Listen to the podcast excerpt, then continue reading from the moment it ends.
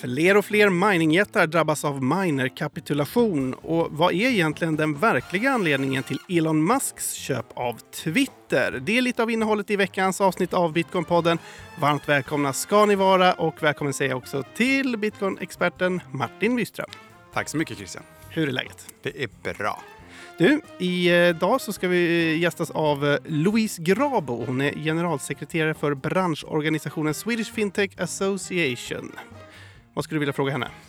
Eh, ganska mycket. Vi har försökt få hit henne ganska länge. Eh, det har inte varit superlätt, så det är jättekul att hon kommer nu här. Och hon, eh, se, får man säga expert eller kanske lite att ta i, men hon kan ju väldigt mycket om just eh, MIKA-föredraget mm. som EU nu håller på att eh, ta fram inom EU i egenskap av att hon varit med i eh, Swedish Fintech Association och har ju samlat alla kryptobolag i Sverige för att föra en diskussion, ett forum om just den här frågan. Just det. Så det blir en hel del um, snack om MIKE-förordningen idag helt enkelt. Det är tanken, ja. Aha, spännande. Mm. Eh, vi är den här veckan sponsrade av trading-communityt Auger. Martin, du vet mer vad det här handlar om? Jag vet mer och det är ju en hel del som gärna vill testa att trada eller bli bättre på att trada och då kan det vara bra att lära sig av folk som är duktiga på det. Eh, och då finns det ett community som heter Auger som man kan eh, ansluta sig till. Och eh, om man använder rabattkoden Bitcoinpodden så, får man, eh, så kostar det bara 99 kronor första månaden istället för 8,99 för ett traderabonnemang. Mm. Alger.se är adressen dit och en länk till det här erbjudandet finns också i avsnittsbeskrivningen i podden. Som vanligt ska vi också säga det att Bitcoinpodden den görs i samarbete med den svenska kryptobörsen Trio där man kan köpa och sälja både bitcoin, ethereum och litecoin på ett smidigt och säkert sätt. Och Martin, häromveckan så hände ju något kul med Trios orderbok, eller hur? Ja, vi gjorde en del förändringar så den är mycket mer dynamisk nu och eh, framförallt likviditeten är mycket, mycket djupare. Så att det är verkligen, eh, man kan gå in och göra större köp och det påverkar verkligen inte priset. Vad menas med dynamisk exakt? Ja, dynamisk är att den uppdateras hela tiden med ordrar så att den inte, man inte ser ett pris och så bara ligger det hela tiden utan det ändras ju allt eftersom marknaden. Då. Mm. Så att, eh, ja, nej, men det har verkligen blivit en bättre upplevelse på Trio nu de senaste veckorna. Ja, så gå in nu och testa den nya orderboken. Trio.se är adressen dit. Nu kör vi igång veckans avsnitt.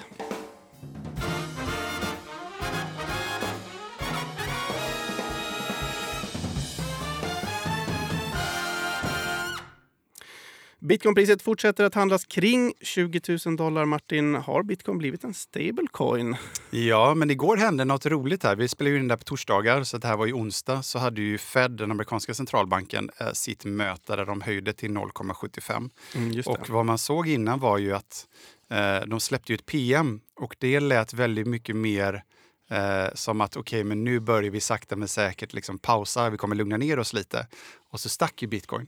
Mm. Och sen så kom Jerome Powell ut och bara, nej, nej, nej, alltså vi, eh, vi kommer köra på. Det finns ingenting som, som hindrar oss.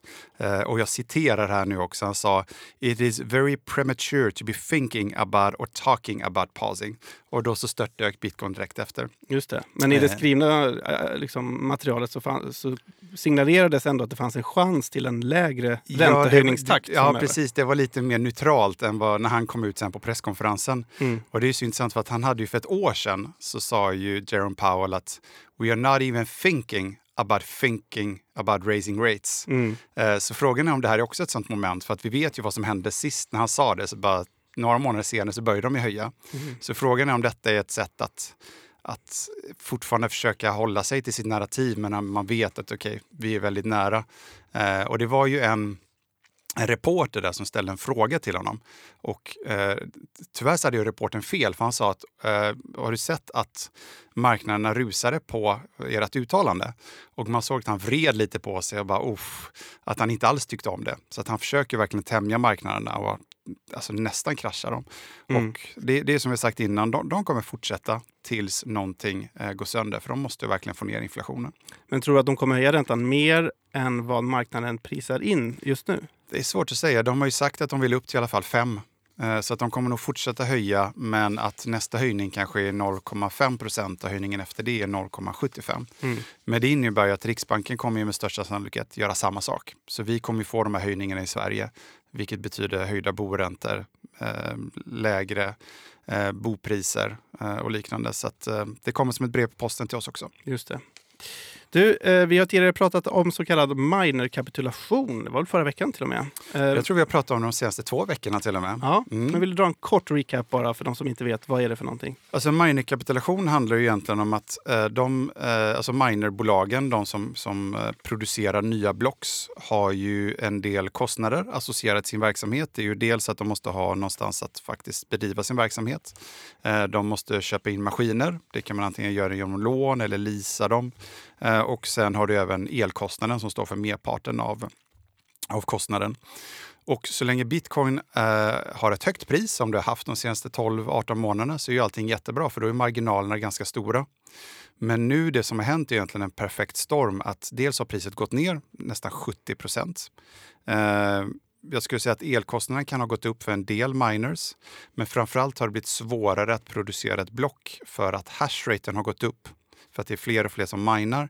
Och det innebär att, att um, svårigheten att, att, producera ett block har blivit ännu svårare. Mm. Men kan inte den eh, svårigheten vara hög även om bitcoinpriset är högt? Alltså det beror ju på hur många som minar. Ja, men exakt. För att det baseras ju på den totala hashraten. För man vill ju att ett block ska komma i snitt var tionde minut. Precis. Och kommer det snabbare än tionde minut, det betyder att det är, hashraten har ökat.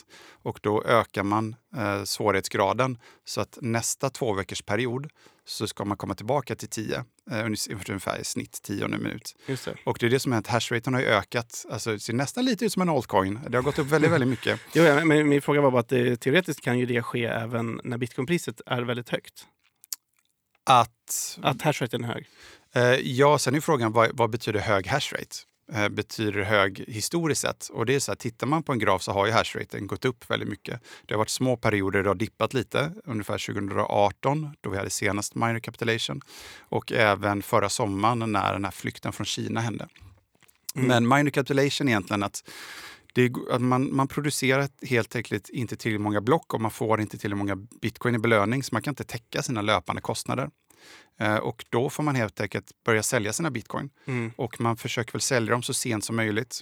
Och till slut så inser de att Nej, men det här går inte, så man bara vräka ut dem. Mm. Uh, och det, det vi har sett att några av de som har haft problem nu började redan göra det under våren och sommaren, så många sitter ju faktiskt utan bitcoin alls. Men det kommer ju nya bolag uh, som, som har problem. Uh, ett som heter Iris Energy till exempel nu. Det är det tredje jag har hört om på två veckor nu. Där de här miningmaskinerna ehm, eh, som de hade köpt in eh, var ju tagna med lån. Och lånen eh, var ju backade, eller säkerheten till lånen var ju miningmaskinerna. Och problemet är att miningmaskiner har gått ner väldigt mycket i pris kontra för ett år sedan. Så den här säkerheten som de har mot sina lån är alldeles för lågt eh, värderad nu. Så då måste de addera alltså collateral eller säkerhet till lånen och finns det inte till och med pengar på det så går det i princip i konkurs. Liksom.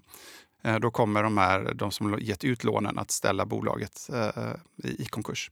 Alltså värdet på maskinerna har gått ner i pris? Ja. Okay. För värdet på maskinerna följer också lite priset på bitcoin och cashraten. Ah, okay. Mm.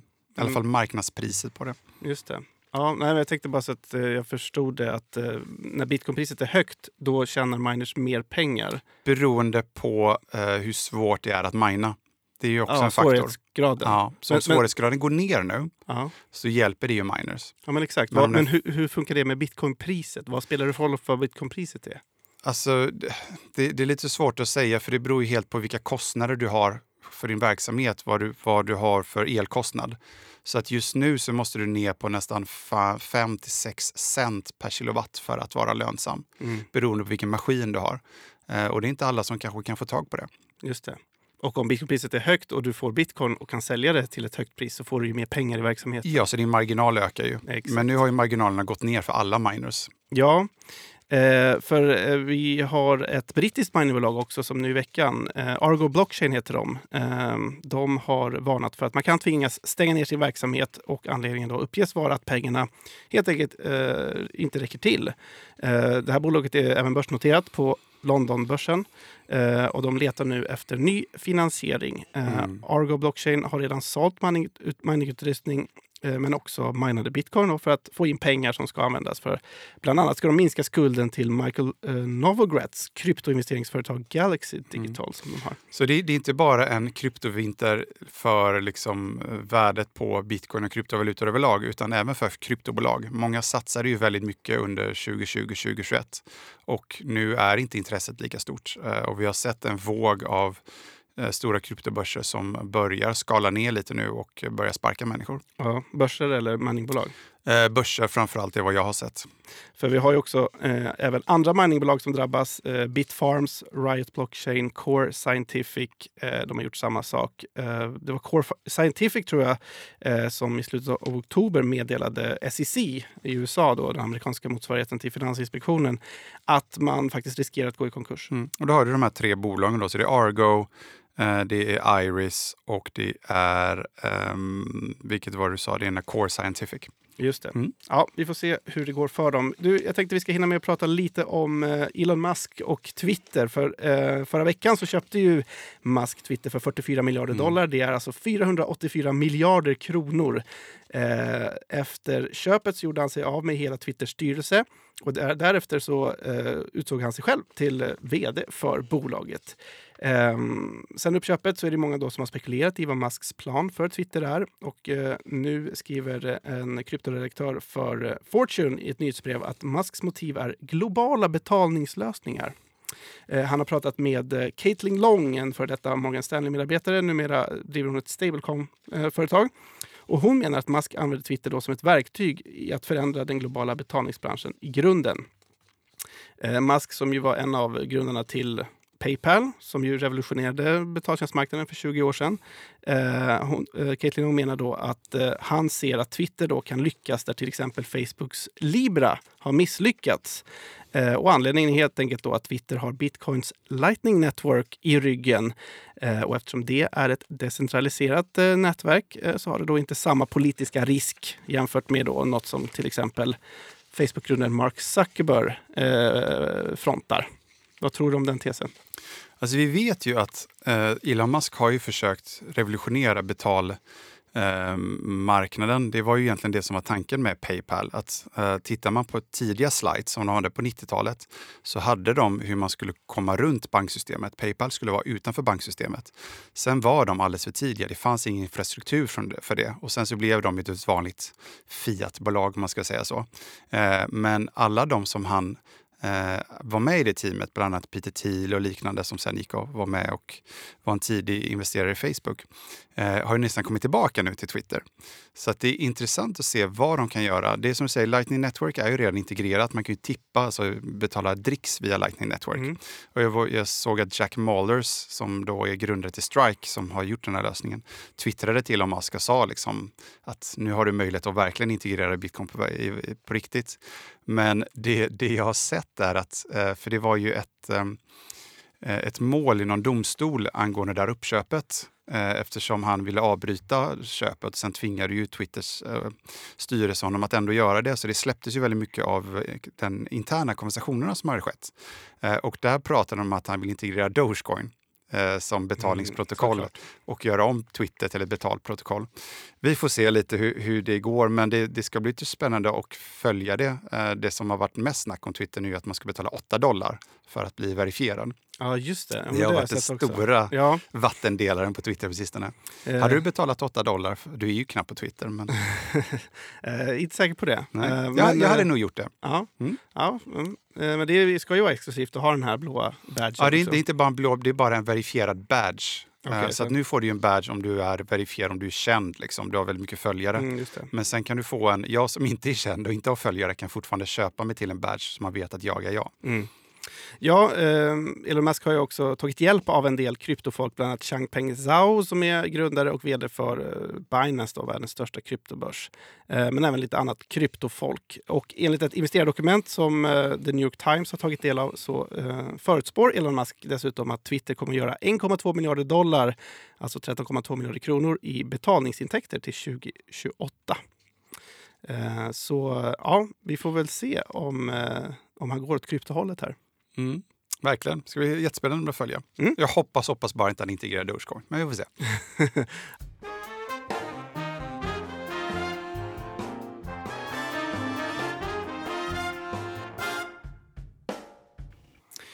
Då säger vi välkommen till veckans gäst, Louise Grabo. Tack så mycket. Hur är läget? Jo, det är bara bra. Det är soligt ute.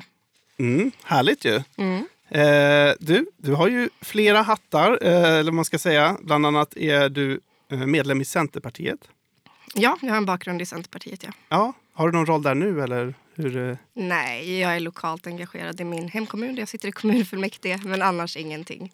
Nej. Jag var tidigare, för i ja, förra valet så var jag vice ordförande i Centerpartiets ungdomsförbund, så jag har en bakgrund som ungdomspolitiker. Ah, okej. Hur, eh, liksom, vad har drivit dig att engagera dig där?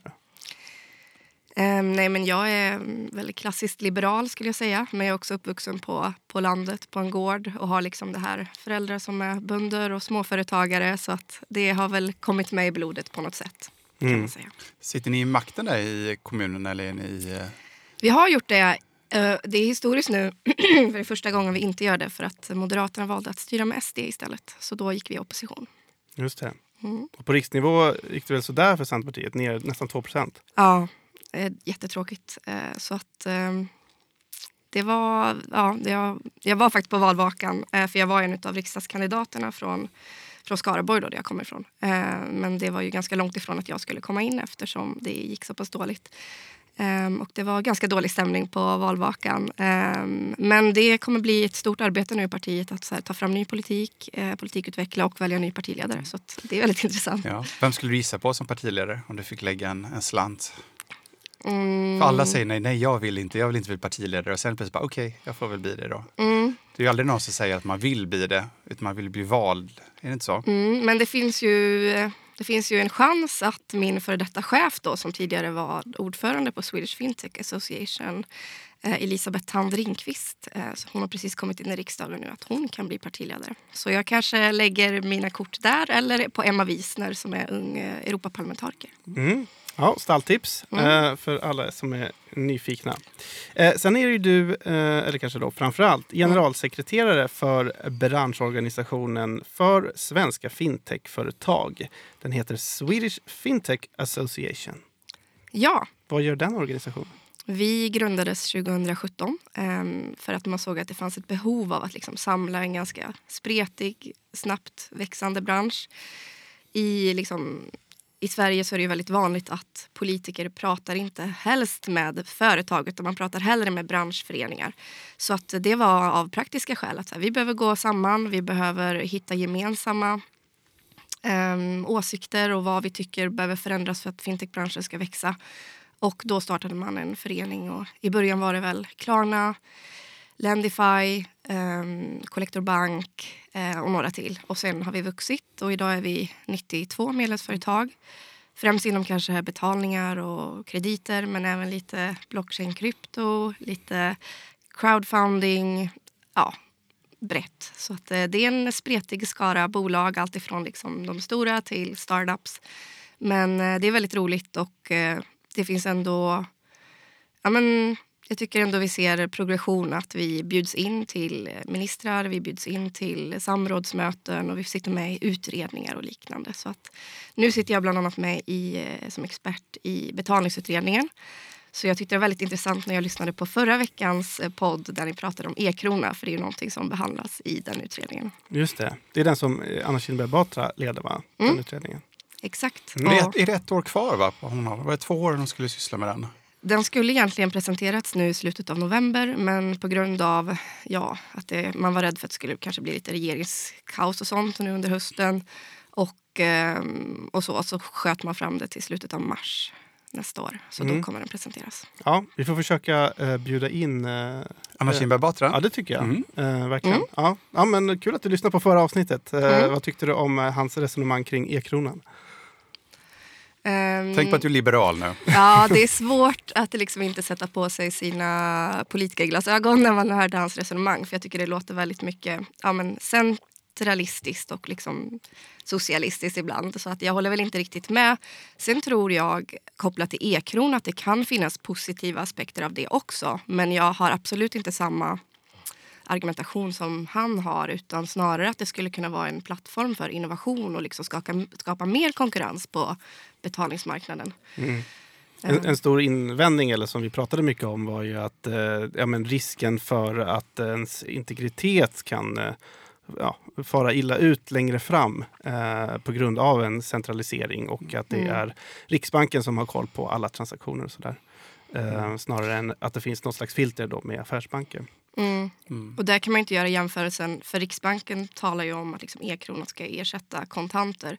Men kontanter är ju på något sätt att du kan vara anonym och det kan du ju inte vara om centralbanken liksom ger ut dina pengar och det är på ett digitalt sätt. Så att man förlorar ju den positiva saken då med kontanter. Det går liksom inte att helt översätta så. Jag tror vår största invändning som du säger var att man ger ju eh, Riksbanken eh, väldigt kraftfulla verktyg för att övervaka och kontrollera sin befolkning genom mm. pengar. Eh, mm. Vilket man kan göra idag fast man måste gå via bankerna. Och man har outsourcat det till bankerna men nu kan man göra det direkt via politiken istället. Och jag tror det kan användas på ett väldigt farligt sätt framöver om vi inte är försiktiga. Mm. Ja, verkligen. Um, som sagt är jag mer decentralistisk av mig så att liksom jag tycker kanske att mer makt ska flyttas ut till folket än snarare till, liksom, mm. till mm. centralmakten. Ja. Men eh, du ska försöka byta min hatt här och ta på mig min fintech-hatt. ja, men hur skulle du säga att den svenska fintech-scenen mår idag då? Um, jo, men om jag, den mår bra. Uh, det har ju liksom flödat in mycket kapital så den senaste, de senaste åren. Uh, men nu kommer det nog kanske bli lite tuffare framöver. Vi ser ju tecken på att liksom, investeringar stannar av. Um, ja, att man får mycket större krav på att nu måste det liksom bli lönsamma uh, och att det leder till eh, uppsägningar och att liksom, man behöver kanske skära ner och smalna av sin uh, liksom, affärsmodell. Um, så det kan nog bli lite tuffare framöver. Um, men jag tror fortfarande det finns stor potential. det finns fortfarande, vi har väldigt mycket jobb kvar. liksom mycket av det vi arbetar med är ju att liksom regelverken kring finansbranschen är ju väldigt baserade utifrån liksom våra gamla storbanker. Och då är det svårt som en ny aktör att komma in och konkurrera på lika villkor. Så att liksom sänka de trösklarna för att kunna komma in och konkurrera. Sen säger vi liksom inte att så här, Åh, det är så dåligt att det är så mycket regleringar. Det är såklart att det är finansbransch, det, det måste finnas regleringar. Men de måste på ett sätt vara rättvisa och kunna skapa liksom, innovation också. Mm. För att innovationer och liksom, nya affärsmodeller är också bra för mm. konsumenter. För visst är de flesta innovationer har väl kommit för att bankerna har öppnat sina API egentligen. Som, som varit ganska låsta innan. Så att de flesta fintechbolagen idag är egentligen bara ett, ett, ett skal över liksom, det gamla banksystemet kan man säga. Ja, det kan man säga. Um... Så att innovationen är ju för att försöka komma bort från det gamla förlegade banksystemet men man är fortfarande beroende av det för man mm. måste fortfarande koppla sig till det. Så man skulle vilja bygga på någonting helt nytt istället och inte bygga lite som att sminka en gris. Alltså förstår du vad jag menar? Mm. Att du har någonting som ligger till grund som inte är så bra och så försöker vi göra innovationen ovanför någonting så plattformen är dålig.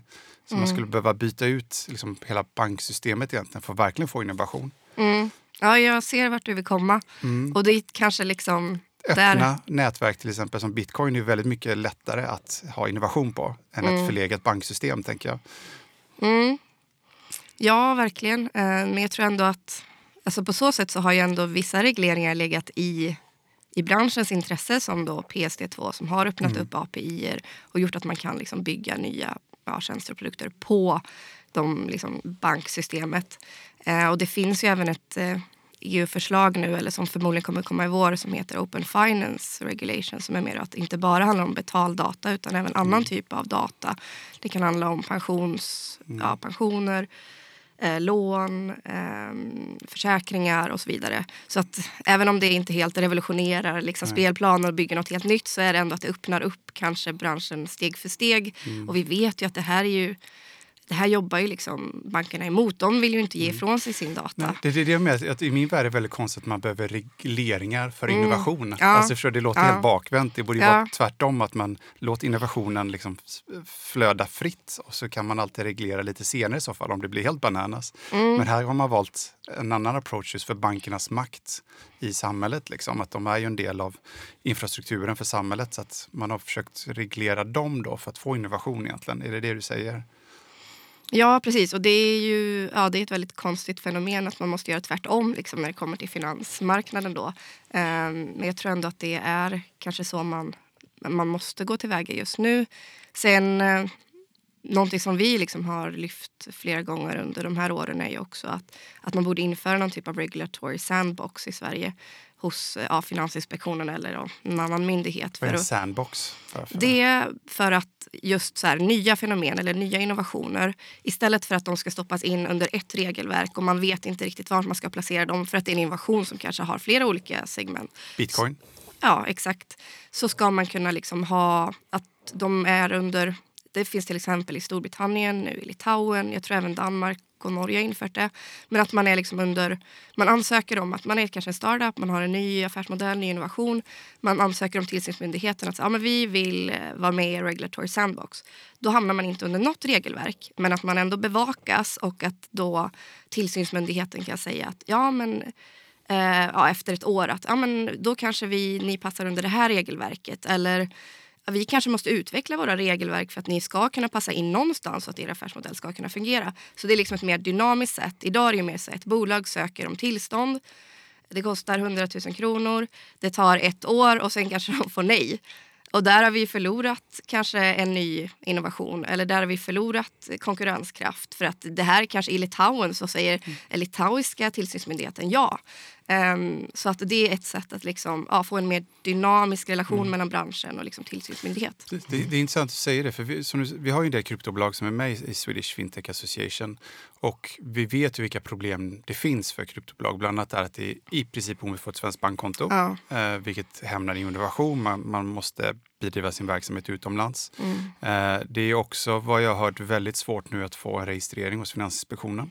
Så att du kan lägga flera hundratusen på att ta fram en AML-policy. Du skickar in en ansökan och så händer ingenting. Mm. Vad, vad, gör, eller vad kan Swedish Fintech Association göra åt det här? Ja, men dels så lobbar vi då mot politiken att, att vi tror liksom att Finansinspektionen ska få ett bredare uppdrag och att man då ska säga till dem, för idag har de ju ett tydligt uppdrag då att jobba med hållbarhet, men att de ska ha ett uppdrag att jobba med innovation, att främja innovationskraften inom den finansiella marknaden. Um, sen så just den här frågan om liksom konton är ju ett problem som vi inte bara ser hos kryptobolag, vi ser det hos betalningsinstitut. Jag har även fått, för vi har skrivit om det här i våra rapporter bland annat. Jag har fått liksom samtal från konstnärer som inte får bankkonto så de kan inte bedriva verksamhet. Och det här är också ett problem för privatpersoner i vissa sammanhang.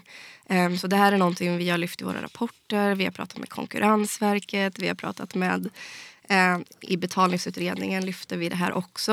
Eh, det är inte helt rätt eller liksom lätt exakt vad det behövs till för om det behövs någon typ av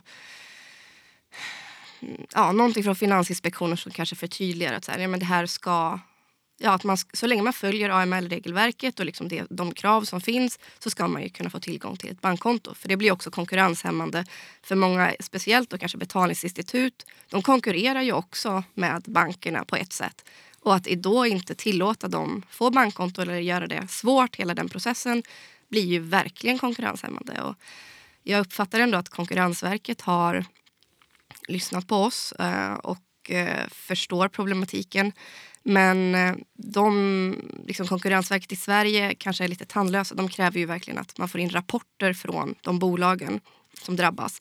Och det är svårt i sammanhanget. Man vill kanske inte liksom rapportera in att den här banken försvårar vår process att få ett bankkonto. För det påverkar ju hela den bankrelationen. Då kanske man blir helt cut off och man vågar inte gå till domstol mot en liksom, ja, jättestor bank. Liksom. Mm, då borde några kryptobolag kanske kunna skicka sådana rapporter för att många har ju inte bankkonto överhuvudtaget.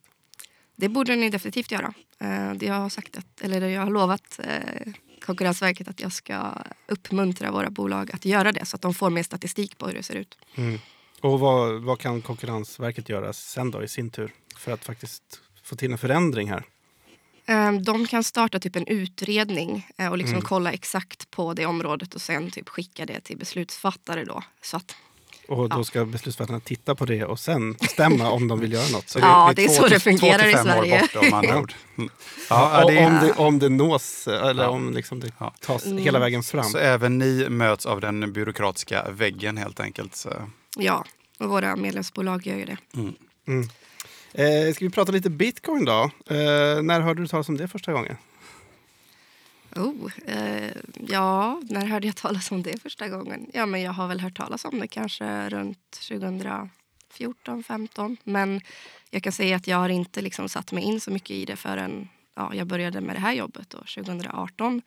Och har väl liksom följt det lite på distans. Så. eh, och gjorde väl mina egna första investeringar för ett och ett halvt år sedan. Så jag är ingen liksom bitcoin-expert skulle jag inte säga. Men utifrån den kunskap du ändå har, då, vad tycker du om bitcoin?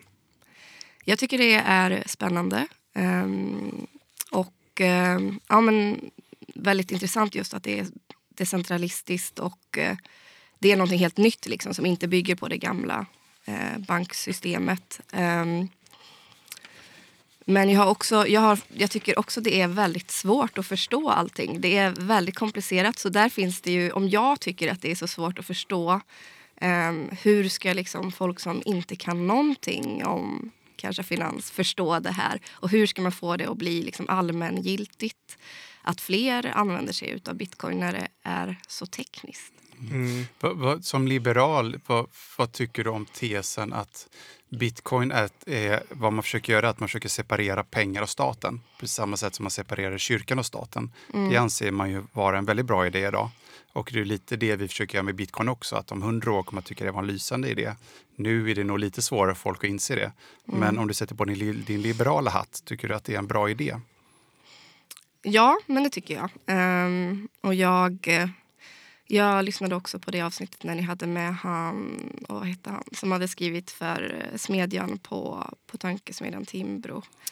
Ja, var det Kommer du ihåg vad han hette? Uh, ja, jag minns inte exakt nu. Ja, nu det var han som, som hade, hans tes var att bitcoin är dött. Ja, att han hade varit för. Ja, Mrs. Han, uh, ja. killen. Benjamin Julin. Precis, mm, så var det. Um, så det var ganska intressant tyckte jag. För att jag tycker liksom som... Liksom jag rör mig mycket i de kretsarna då, Timbro och liksom i liberala sammanhang och så. Och jag skrev min... Timbro har något som heter Stureakademin, Jag skrev min min uppsats där om just eh, krypto, liksom fördelarna för det och liksom hur man som liberal ska se på det. Um, och jag tycker, eller ja, dels så har väl um, liksom den här frågan har inte kommit upp på dagordningen än. Att det är liksom ingen som pratar om det här överhuvudtaget, vilket är väldigt tråkigt. För det finns ju stora fördelar med det. Um, och ur ett liksom, ja, ideologiskt perspektiv kan jag tycka att det är positivt. Mm. Ja. Det är intressant, den enda som faktiskt uttalar sig positivt om det här är ju centerpartist. Är det Rickard Nordin? Eller? Mm. Han har ju varit i podden också. Ja, det visste jag inte. Mm, han var här för snart ett år sedan. Och sen hade vi även Nils Parup mm. som började intressera sig lite. Mm. Så att det säger ju en del att det är, de enda som verkar intresserade är ju faktiskt liberaler och centerpartister. Mm. Och just när du var inne på att det är svårt att förstå rent tekniskt. Eh, det görs ju oftast en, en, eller ofta en eh, jämförelse med internet. Man behöver inte förstå hur protokollet i internet fungerar för att mm. gå in på Instagram. Eh, men det som man kanske i bitcoins fall behöver förstå är just det du är inne på. Det här ja, men, penningpolitiken och vad är pengar och hur fungerar det? Och mm. det är också svårt att förstå. Mm. Så att, eh, mm. ja. Eh, och sen eh, det här att om det är svårt att förstå Sen, sen ska det ju politiker som ska ta beslut, lag och stifta lagar kring det här bör ju helst också förstå det här mm. innan de beslutar om det. Eh, vi kanske ska komma in på det då, en mm. ny lagstiftning som är på gång inom EU. Som, eh, ja, den heter MIKA-förordningen. Eh, och eh, MIKA står för Markets in Crypto Assets eh, och är alltså då en helt ny lagstiftning kring kryptotillgångar som nu är på gång då inom EU. Och du har ju lite koll på det här. Hur, hur kommer det sig att du har koll? Jag som sagt har lite olika hattar och jag har också en ytterligare hatt där jag sitter i ett e EU-organ som heter Europeiska ekonomiska sociala kommittén där jag är en av tolv representanter från Sverige. Så jag representerar liksom EUs civilsamhälle.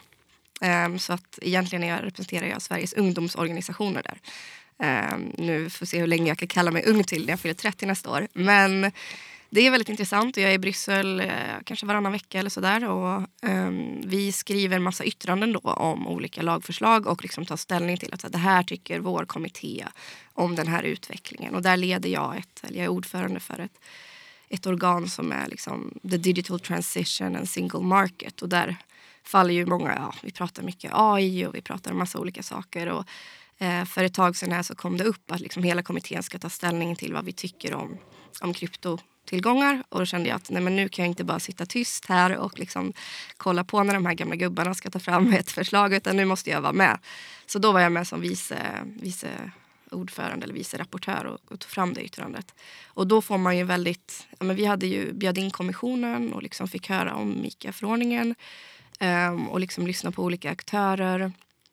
Och det är väldigt intressant liksom, hur man pratar om krypto. Och de allra flesta pratar ju bara om risker och inte så mycket om möjligheter. Um, och MIKA-förordningens stora grej är väl att så här, definiera vad är, liksom sätta namn på allting. Vad är en kryptotillgång? Um, man har ju nu satt det här CASP som då är uh, Crypto Asset Service Provider. Så att mycket av den liksom, förordningen handlar om att så här, definiera vad olika saker är. Så en kryptobörs är en CASP? Ja, precis. Um, är det så att man inte kallar det för blockchain utan man säger DLT? Ja, det där har jag inte riktigt förstått heller mm. varför, man, eh, varför man fastnar så i vissa saker. Och, och vad är bakgrunden till att det här behövs på EU-nivå och man inte kan göra det varje land kan ha sin egen lagstiftning? Eller varför behövs ens lagstiftning? Mm. Jag, jag, tänker det här är ju en, en, vad man kallar en exotisk tillgång, precis som guld eller silver. Det, det är ju utanför eh, de finansiella marknaderna och så vitt jag vet är ju inte guld reglerat till exempel. Varför mm. behöver man reglera just kryptovalutor så hårt? Nej, men som jag har förstått det så tror jag att det har kommit upp vissa lagstiftningar i vissa EU-länder. Um, ehm, och då var det nog att liksom föregå den processen istället för att det kanske ja, kommer upp massa konstiga regelverk i olika länder. Man stoppar in det inom olika regelverk så vill man ha en gemensam på hela EU-marknaden så att det ändå ska kunna vara en gemensam marknad i EU.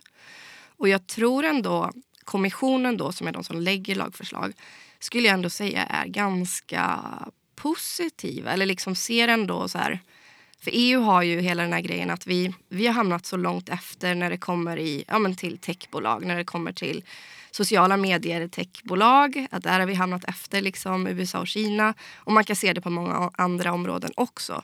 Så man känner ändå ett behov av att så här, men nu kommer det upp ny teknik och krypto. Och här kanske vi skulle kunna få liksom, nya stora bolag inom, inom EU. Och det kanske ändå kan vara någonting bra liksom, för då kan vi vara med och eh, konkurrera på den internationella marknaden. Um, men sen har ju EU har ju liksom en fabläs för att reglera. Man älskar att reglera saker. Och om man jämför med till exempel Storbritannien och USA så har man ju mer försiktig att man, liksom, man bevakar, man försöker stoppa in inom nuvarande regelverk. Um, eller liksom väntar ut mer och ser liksom att, ja, men hur formar sig det här. Det är ju det är fortfarande väldigt tidigt liksom att reglera. Men EU älskar ju att göra det här så att därför Um, därför har man tagit fram det här. Och på ett sätt, eh, när jag liksom fick höra det första gången då att förslaget kom så jag väldigt positiv. att så här, Det blir ju ändå en legalisering och en legitimitet för kryptotillgångar. Att så här, nu, det här ska, det ska finnas, det ska få verka på den riktiga marknaden. Eh, och det är en bra ambition. Eh, men så gäller det att man då inte reglerar sönder någonting. Eller att det liksom att de inte vet går. vad de reglerar också. För det har kommit en del skrämmande mm. eh, förslag som de har försökt få in i sista minuten. Mm. Det var ju det här snacket om unhosted wallets. Ja, att, att, du måste ha med KYC i varje mm. transaktion. Mm. Och det går ju emot hela... hela liksom... Vad betyder det då? Alltså unhosted wallets är eh, när du... Namnet är egentligen ganska konstigt men om jag går och köper eh, en wallet till exempel eh, och eh, jag har mina egna nycklar så äger jag ju eh, möjligheten till att spendera. Och då är ju den liksom unhosted. Du kan även koppla den till din nod som också har nycklarna. Men om du har det hos en centraliserad aktör. Det finns ju vissa bitcoin-plånböcker där du inte får nycklarna. Då är det en hosted wallet för då har du dina nycklar hos en leverantör. Eh, så att du och jag kan skicka mm, eh, transaktioner mellan våra unhosted wallets till varandra. Eh, utan att någon vet att det är du och jag som skickar det till oss. Mm. Um, men mitt förståelse var att om man skickar exempelvis till en börs för en unhosted wallet eller, så måste man på något sätt uh, skicka med KYC-information och det finns ingen teknisk lösning för att göra det idag. Så det är som att de reglerar saker som de inte förstår sig på. Jag vet inte om du har en annan uppfattning kring det. Men... Nej, alltså, som jag fattade så, så röstade EU-parlamentet igenom det här i våras eh, när det gällde just den delen. Eh, Eh, Eh, det som innebär då bland annat att identiteten hos båda parter måste vara offentlig vid transaktioner som överstiger 1000 euro. Eh, är det det du pratar om? Ja, det, det var väl mellan börser. Att mm. om jag skickar mellan Coinbase och Binance så måste det med, vara med KYC. Men, men, men det är ju hosted wallets. Men när det kom till kryptovalutor så togs den här gränsen bort och alla transaktioner måste ha offentliga parter oavsett eh, hur stor eller liten överföringen i fråga är. Eh, och reglerna inkluderar såväl transaktioner som görs på till exempel kryptobörser men som också görs med privata plånböcker. Eh, men då för att de här nya reglerna ska träda i kraft så ska det även röstas igenom i Europeiska rådet. Det vet jag inte om det har skett än. Nej, och som jag förstår så är väl hela slutgiltiga förslaget är nu 9 november i EU-parlamentet. Är det en del av det här då? Eh, är det här en del av MIKA? Ja, så mm. har jag förstått det. Okay. Man har ja. på och förhandlat under våren och liksom kommer fram till slutförhandlingarna där i början av juli. Mm. Eh, men så ska det officiellt klubbas i parlamentet nu då, i november, som jag förstår det. Alltså nu den, eh, den här månaden helt enkelt? Ja. Mm. Och säg att det klubbats igenom, allting är liksom färdigt. Mm. Måste Sverige anta det här eller kan vi välja att säga nej? Nej, det är en förordning så att uh, den kommer ju börja gälla i liksom, svensk rätt. Um, och det är exakt samma i Sverige som i Spanien och Portugal? Liksom alla kommer ha exakt samma saker att förhålla sig till? Mm, ja, en förordning är ju den högsta typen av liksom, lagstiftning. Um, sen så ska det här, alltså jag tror att mycket är fortfarande oklart liksom att man måste nog bena ut vad det betyder i praktiken. Och eh, Finansinspektionen måste ju sätta sig in i det här och förstå vad är det vi ska göra nu. Eh, och eh, det, det är ett arbete som, eh, som kommer börja nu och som jag förstår kommer det ju inte implementeras förrän om två år då. Mm. Men vi har ju, eh, kan vi kika lite på vad som faktiskt finns i den här Mikael-förordningen? Eh, eh, Martin tog ju precis upp det här med eh, unhosted wallet, så det är någonting som många inom kryptovärlden har reagerat på. Men i övrigt då, vad ingår i den här nya kryptolagstiftningen? Ja men en sak är väl eller jag förstår inte riktigt heller varför... Man pratar väldigt mycket om stablecoin. Eh, och jag har inte riktigt förstått varför man har en sån fabläs för stablecoin. Eh, är det ett större hot för att du får exakt samma sak som finns i det finansiella systemet fast du får det utanför? Ja, eller snarare tvärtom. Att jag tänker man... om du kan ha dollar, fast något som är lika bra som dollar fast du kan ha det utanför det finansiella systemet. Mm. Alltså det, det är, kan ju vara en risk för det finansiella systemet om alla Eh, använder det här fast utan det blir svårare till exempel att, att eh, driva in skatter. Eh, det kan bli svårare att monitorera transaktioner exempelvis om du använder något som är lika bra som dollar fast utanför dollarsystemet. Mm. Så det är väl det som de försöker kväva lite kanske. Mm. Ja, så kan det nog vara. Um, men jag tycker att det kanske är lite väl mycket fokus på just stablecoins. Jag har inte riktigt förstått varför. Um, man har till, till exempel med att eh, stablecoin som har mer än 10 miljoner användare eller har ett värde över 5 miljarder euro eh, måste man eh, måste vara under tillsyn och vägledas av EBA och sådana saker. Vad är det? EBA? Eh, European Banking Authority. Mm. Um, men just det stablecoin-diskussionen och fokuset kanske på mm. det, kom inte det efter att Facebook släppte sina planer om Libra? Mm. Deras egen kryptovaluta för typ två år sedan. Jo, precis. Och det känns som liksom reglerare har kanske lite väl mycket fokus på det och liksom ser det som ett stort hot. Eh, vilket kanske inte riktigt är ett reellt hot. Så därför man lägger så mycket fokus på det. Um, men uh, andra delar i förslaget är väl som jag förstår då att liksom en utgivare av kryptotillgångar måste vara en fysisk person. Eh, och det måste publiceras ett white paper, alltså typ en vitbok om man beskriver egenskaperna som, som den här kryptotillgången har och hur den ges ut. och Så mm. Så exempelvis ethereum har inte fått göra det för det är en, det är en uh, foundation, en stiftelse som har gjort det. Då finns ju ingen person bakom. Nu finns ju Vitalik liksom, mm. men, men det är ju, det är ju en stiftelse som är bakom eh, liksom kryptovalutan. Så det skulle man inte få göra då enligt det här om jag förstår. Nej, det är sånt jag också blir väldigt osäker på. För att mycket, ja, mycket är ju decentraliserat och det kanske inte är liksom en person eller ett företag bakom utan det är liksom, ja, men stiftelse. Mm. Eller och det kan göra anonymt ju. Det är bara att spinna upp något på en, liksom en DEX eller mm. något protokoll. Eller en DAO. Vad var det jag läste någonstans ja. nu? Uh, det var någon av de här, det var Sushi Swap eller något sånt där, att 97 procent av alla som hade skapats där var, var rena scams. var liksom bara rug pools allihopa. Och det är ju ingen aning, det är jättesvårt att veta vem som ligger bakom liksom. Mm. Så att det är väl det de försöker komma åt då, att det måste finnas en person bakom allting som skapas. Men gäller det från och med nu så att säga, eller gäller det historiskt? För att när det kommer till bitcoin kan ju det bli svårt. Det kan jag inte svara, men jag antar att det gäller från lagstiftningsinträdande. Liksom, ja, för ska det eh. gälla retroaktivt, då är det ganska många de ska gå efter i så fall tror jag. Ja, bland annat Satoshi Nakamoto. Nej, det är, det är lite svårt, men det är jättemånga som har skapat sina egna kryptovalutor. Alltså Richard Hart är ju klassik. Ah.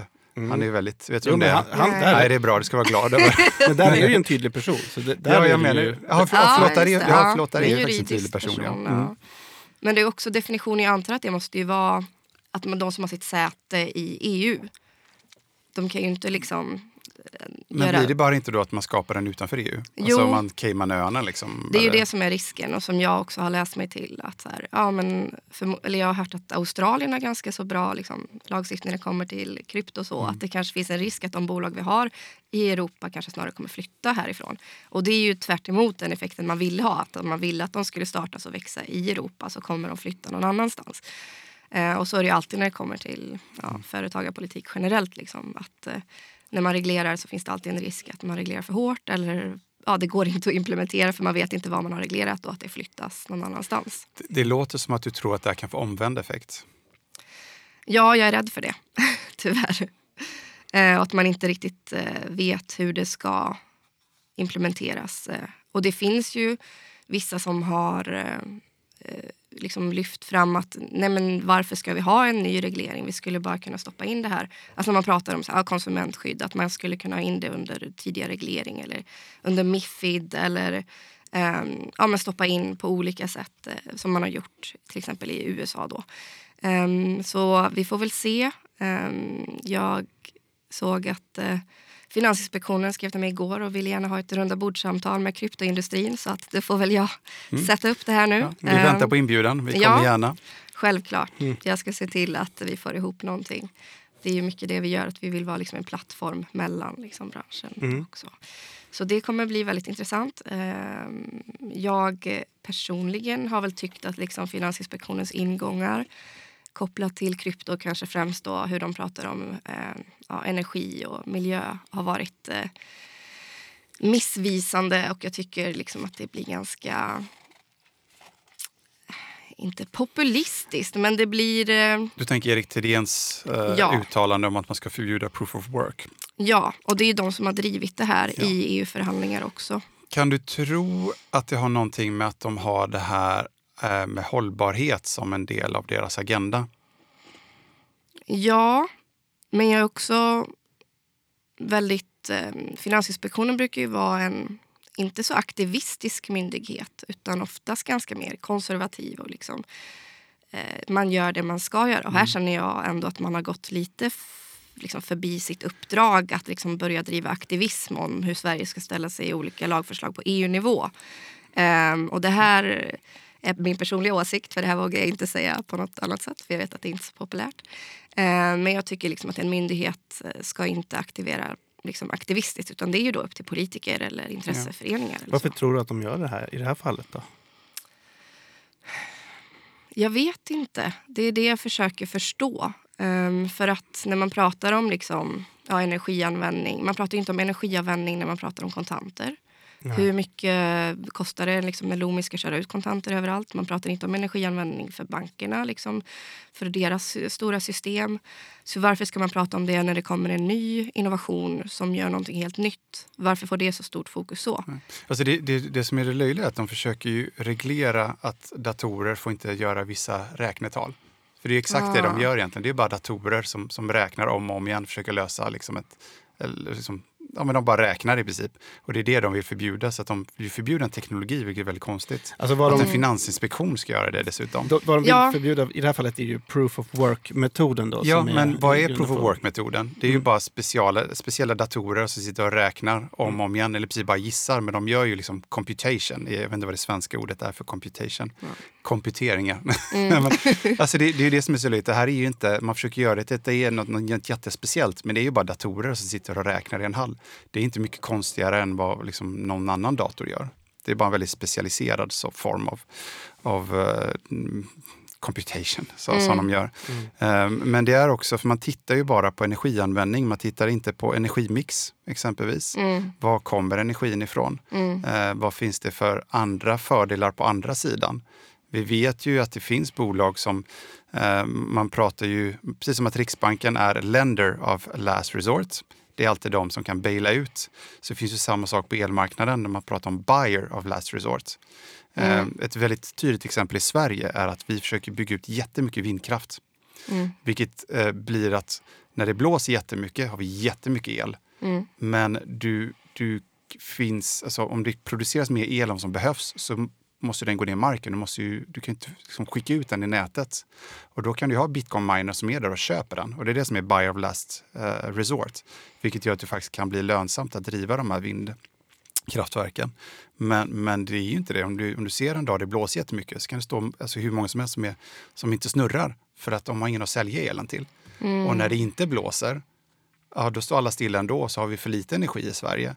Så det, det, det, är det som är så bra med proof of work. Det kan komma in och att alltid vara en köpare av energi. Mm. Eh, vilket skulle få ner priserna och balansera våra utbud och efterfrågan mycket bättre. Men det pratat inte om här. Nej, och att om man ser ur ett liksom globalt perspektiv är det väl bättre att det görs i mm. Sverige mm. där vi har grön mm. energi då mm. än att det görs... Kanske en fråga för Swedish Fintech Association. Ja. The case for bitcoin mining. mm. Ja, precis. Um... Det känns som att det är också Erik Thedéen som är drivande i den här frågan. Och han ska ju lämna Finansinspektionen och bli riksbankschef istället.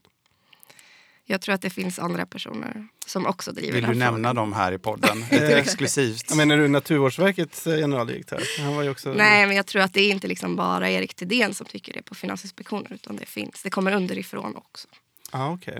Mm. Ja, Någon så... speciell avdelning på Finansinspektionen? som du vill hänga ut? Vi vill ha en scoop. Men det är bra, då vet vi att det inte bara är Erik Thedéen. Kanske vi får klippa bort. Med. Här klipps inget. Hur tror du att eh, beslutsfattare och reglerare... Vi pratar ju till exempel om kunskapsnivån kring det här. Att det kan vara svårt att förstå. Eh, vår bild är till exempel att kunskapsnivån kring bitcoin och kryptovalutor är ganska låg bland politiker generellt. Mm. De, vi, vi har skickat ut lite enkäter från Tree News. Vi har även eh, eh, ja, haft politiker här i studion. Eh, ett par stycken som vi nämnde tidigare. Och det är jättekul. Och de är ju här för att de är nyfikna och mm. eh, framåtlutade och vill lära sig saker. Men det är ju som sagt ett väldigt invecklat ämne. Mm. Hur kan man vara så säker på att EU-politikerna kommer fatta välgrundande och, och, korrekta beslut nu kring hur kryptovalutor ska regleras? Ja, där har väl vi som, eh, som liksom medborgare och intressenter också ett, eh, en skyldighet att liksom informera. Ehm, och jag vet ju att det finns ju vissa på eller liksom krypto-communityt som har liksom gjort ett stort lobbyarbete och mejlat massa parlamentariker och sånt. Ehm, men och oftast så kommer man ju in för sent i processen. Liksom, att Man borde varit med redan från början. För att Jag upplever ändå att kommissionen är ganska duktiga på att ta in olika åsikter och lyssna på olika liksom, föreningar och branschintresse och så. Um, men jag tror också att vi har ett arbete att göra på sikt här i Sverige. Um, kanske främst, men också såklart på EU-nivå. Att just lära upp våra riksdagsledamöter och att få dem att förstå det här. Hur gör man det? Ja. Hur når man dem? Um, man kan bjuda in dem till sin podd. De tackar nej. Ja.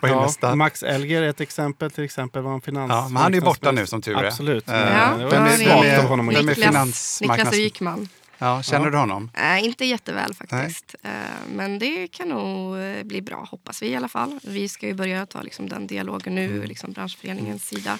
Ja, men det, för det med att vi har ju demokrati i Sverige, men mm. vi har ett väldigt stort avstånd till politikerna. Alltså, hur, hur når vi politikerna med de här frågorna? Är det branschorganisationer som eran? Eller är det lobbying, vilket är jättedyrt? Alltså, hur, hur når man eh, riksdagspolitiker med de här frågorna som är väldigt viktiga, inte bara för oss utan mm. för innovationen i Sverige. Men vi har jobbat mycket långsiktigt att liksom träffa vi har fokuserat på unga riksdagsledamöter som vi tror kanske är mer intresserade av liksom innovationer, tech. Eh, sen blir det också kanske vissa partier är mer intresserade av liksom näring och företagande än andra. Eh, så att vi har fokuserat på dem och sen blir det liksom ett, eh, ett regeringsskifte an, gamla slutar, nya kommer in. Och helt plötsligt har man liksom byggt de här dialogerna och kontakterna med personer som sen sitter på beslutsfattande. Så det handlar om att jobba väldigt långsiktigt. Ta, alltså, mitt tips är att liksom bjuda in, eh, käka lunch med en riksdagsledamot. Prata med deras tjänstemän, nu till exempel till Niklas Wykman. Eh, skriva debattartiklar. Men vilket kanske Alltså, jag vet inte alltid om debattartiklar är kanske bästa forumet. Utan... Nej, för det är så här, vi kan skriva en och så är det ingen som publicerar den. Alltså, så det är inte så lätt. Och hur tar man lunch med riksdagspolitiker? Skickar de ett mejl till hans statssekreterare eller hur, hur, hur, gör man det? Alltså en riksdagspolitiker kan du ja. bara mejla på dens mejladress och säga ja. hej, vill du äta lunch och prata om framtidens eh, nya bolag som arbetar Hur stor är sannolikheten tackar ja? Hur många gånger har det hänt tror du i svensk historia? Uh, Jo, alltså jag gör ju det ganska ofta. Ja, ja men du är inte riksdagspolitiker. det jag menar. Att det finns ett sånt avstånd till de här som faktiskt sitter på den beslutsfattande. Har du försökt någon gång? Nej, jag har inte. Jag ska hem och göra det nu. Eller hem, jag ska till kanske, kontoret och göra kanske inte är så stort som Nej, du men jag, jag, tycker det var Nej. jätteintressant. Det där, jag ska faktiskt göra det. Så jag vill bara se om du vet om det har hänt någon innan eller om jag är först i historien Nej, att få men det har... lunchdejta. Liksom. Eller ja, om du liksom menar att så här, ah, jag är bara en vanlig medborgare som vill mm. prata om framtiden för Sverige. Nej, då, jag vet inte om man kanske är. Men att du liksom så här, ah, men jag arbetar med de här frågorna och vi ser en jättestor ja. potential. Alltså, så länge du kan beskriva så här, varför är det intressant för dig som riksdagspolitiker att lyssna ja. på mig så tror jag att det finns ett intresse. De är ju liksom till för att lyssna på folket. Ja, och vi kan även uppmana våra lyssnare att, att mejla gärna våra riksdagspolitiker. Är det någon som du tror är lite lättare att rikta sig in på, lite yngre gardet som har kommit in nu i riksdagen? Gärna sitter på makten också, så Centerpartisterna åker ju ut tyvärr. Eh, det finns många nya riksdagsledamöter som jag känner till i, i Moderaterna, i eh, ja, Liberalerna, eh, Centerpartiet. Socialdemokraterna är alltid lite svårare. De är kanske inte så intresserade av våra frågor, tyvärr. Medan nu när de är i opposition så borde de vara det för att nu ska de utveckla sin politik och borde lyssna in alla. Um, jag är inte lika bra på liksom, unga riksdagsledamöter där. Men eh, i de andra partierna kan jag tipsa om personer. Mm. Vi får eh, ta några namn efter eh, avsnittet här. Mm. Så vi, se, vi kan bjuda in dem.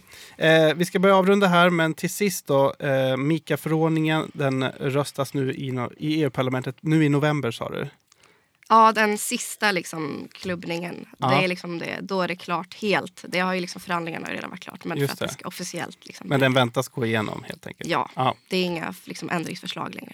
Och vad kommer det bli för skillnad för kryptobranschen här när den här är på plats? Vad är den största skillnaden? Liksom? Jag har inte hunnit undersöka det för jag har inte hunnit prata så mycket med eh, er och liksom våra bolag för att förstå det. Och det är ju så himla stort så det är svårt att eh, liksom räkna på vad effekterna kommer bli. Men det kommer förmodligen bli mer liksom, kanske pappersarbete, liksom att rapportera till olika myndigheter om, kanske inte transaktioner, men i alla fall så här, vad man gör och eh, hårdare kopplat kanske också till liksom, eh, penningtvätt och, och så. Eh, jag för mig också läste det här med att man måste ja, men markera eh, ja, men konsumentinformation. Att så här, ja, det här är en kryptotillgång. Alltså, det, det är sån typ mm. av liksom, konsumentinformation i större utsträckning. Um, så det, det, kan bli uh, mer byråkrati helt enkelt. Okay, så det röstas igenom nu 9 november. När tror du att för, fördraget börjar gälla i Sverige? Um, det är ju förordning, men två år tror jag att det är uh, implementation. Okej, okay, så att, uh, någon gång 2025 kanske? Början 2025? Så vi har lite tid ja, kvar. Jag måste dubbelkolla det här, okay. men jag tror det. Ja, okay. Så mer pappersarbete. Eh, men är det någon uppsida? Finns det inte någon enhetlig grej här i EU att om allt är lika så blir det också lättare för branschen att eh, samarbeta? Eller, eh, jo, om man liksom får ett då KASP liksom tillstånd då i Sverige så ska du kunna använda det på hela EU-marknaden. Så du kan ju liksom passportera din, ditt tillstånd så du kan ju verka på hela EU-marknaden lagligt. Ah. Så det är Man behöver inte ansöka stora. i varje land och sådär? Nej, det är som Nej. andra tillstånd då. Att du söker i ett land och du måste inte söka i Sverige heller. Du kan söka i Litauen om det kommer vara enklare där, vilket det kanske kommer vara. Eller billigare. Eller billigare. Mm. Eh, och så mm. kan du passportera det till resten av EU. Så det är fördelen. Så både bra och dåliga grejer då kanske, som kommer med det här? Ja, förmodligen. som är mycket annat. Eh, Louise Grabo, generalsekreterare för branschorganisationen Swedish Fintech Association. Stort tack för att du kom hit idag. Tack så jättemycket. Martin, vem gästar oss nästa vecka? Nästa vecka är det en återkommande gäst, nämligen bitcoin-utbildaren Björn Tischö kommer tillbaka. Mm. Han har tillsammans med ett eh, gäng eh, andra människor översatt eh, The Bitcoin Standard som för många anses vara lite bibeln inom bitcoin. Eh, det är ju, den är ju skriven av Seyfedin Amous och eh, själv en bok jag tror jag har läst tre gånger och säkert gett ut till tio personer. Så det är en bra bok för att verkligen förstå vad, vad bitcoin är för revolution. Eh, så nu kommer en svensk översättning, så han kommer komma och prata lite om det. Och sen sitter ju även Björn med en egen bok om bitcoin som han kommer släppa så småningom. Mm. Så han kommer att prata lite om den också. Kul! Mm. Eh, sen har vi ju en Discord-server för Trio som vi lanserade nyligen där man kan prata om Bitcoin-podden avsnitt och sådär. Ja, precis. Eh, om man, vi, eh, man kan alltid, eller vi tar alltid in frågor eh, inför avsnittet och man kan även diskutera avsnittet eh, sen efteråt. Eh, och vill man gå med i den discorden så går man helt enkelt till discord.gg trio. Glöm inte också att följa oss på Instagram där vi heter Bitcoinpodden. Nu tackar vi för oss och önskar en fortsatt trevlig vecka.